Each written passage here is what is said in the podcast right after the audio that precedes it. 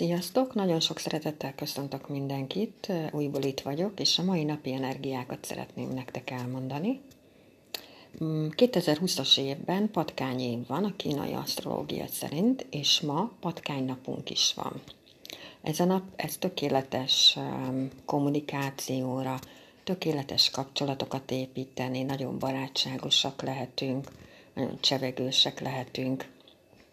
Viszont ez a patkány állat, ez elég öntörvényű is ennek ellenére, szóval érdemes odafigyelni arra, hogy másokra is figyeljünk oda, ne csak magunkra, és a patkány, ez a tudatalattinknak az állata. Szóval ő ott van az álmainkban, ő ott van a tudatalattinkban, úgyhogy újból elő tudom venni szolgálati közleményként, hogy nekem van a Facebookon egy meditálós csoportom hogyha van olyan ember, akinek van patkány a radixába, és nem igazán érzi jól magát a bőrében, és úgy érzi, hogy segítségre van szüksége, akkor keressen meg, tudok segíteni.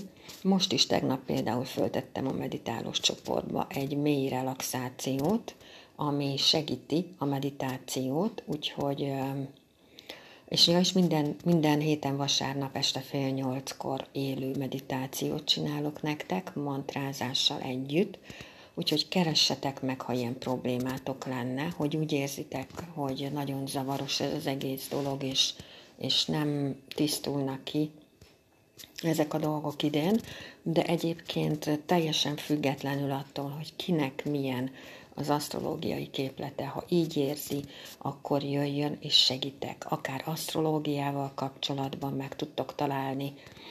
Beáta Kalocsai Istvánnéként szerepelek fent, akár meditációval kapcsolatban tudok segíteni. Na most 2020. október 7-éig konkrétan a munkánkban, a családunkban és a barátainknál van egy olyan dolog, hogy ők bepróbálkozhatnak velünk kapcsolatban, és ilyen támadások érhetnek minket, amik azért jönnek létre, hogy a mi igényeinket leépítsék. Hogy amit mi szeretnénk, az nem olyan fontos, és ilyen dolgok jöhetnek be. Ezekkel a dolgokkal kapcsolatban annyit tudunk csinálni, hogy kijelöljük a határainkat, és megállítjuk őket, és határozottan kiállunk magunkért. És hogyha olyan dolgokat érzünk, ugyanezeken az életterületeken, hogy például reggel fölkelünk, és akkor most minek kelljünk föl, hogyha este úgyis le kell feküdni, meg most minek, minek menjünk be dolgozni, hogyha úgyis haza kell jönni, és olyan értelmetlen, olyan üres minden, ezt is ezért van. Szóval, hogy ezek a dolgok mindig azért vannak, mert idézőjelbe teszem, a lelkünk az ott van a vállunknál, és ott kopogtat, hogy kezdjünk el magunkkal foglalkozni.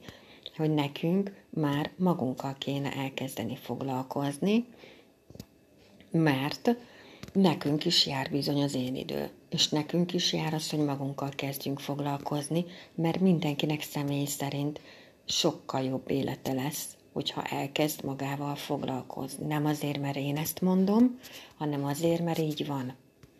Úgyhogy figyeljetek oda, légy szíves magatokra, figyeljetek oda arra, hogy, hogy ti magatokba legyetek, hogy igenis nektek is jár az én idő, mint ahogy mindenki másnak. És ha úgy érzitek, hogy nagyon nagy az űr kint, akkor neki felé menjetek, akkor induljatok el befelé, akkor kezdjetek el magatokkal foglalkozni, kezdjétek el magatokat megismerni. És bármilyen módszerrel teszitek, csak jót tesztek magatoknak, jó? Úgyhogy mindenkinek gyönyörűséges napot kívánok, mindenkinek gyönyörű hetet kívánok, mindenki vigyázzon magára, és keressetek meg nyugodtan, tudok segíteni. Ha nem tudom, hogy bajban vagy, hogy segítséget szeretnél kérni, akkor nem tudok segíteni. Jó? Úgyhogy mindenki vigyázzon magára, és mindenkinek gyönyörű szép hetet kívánok. Sziasztok!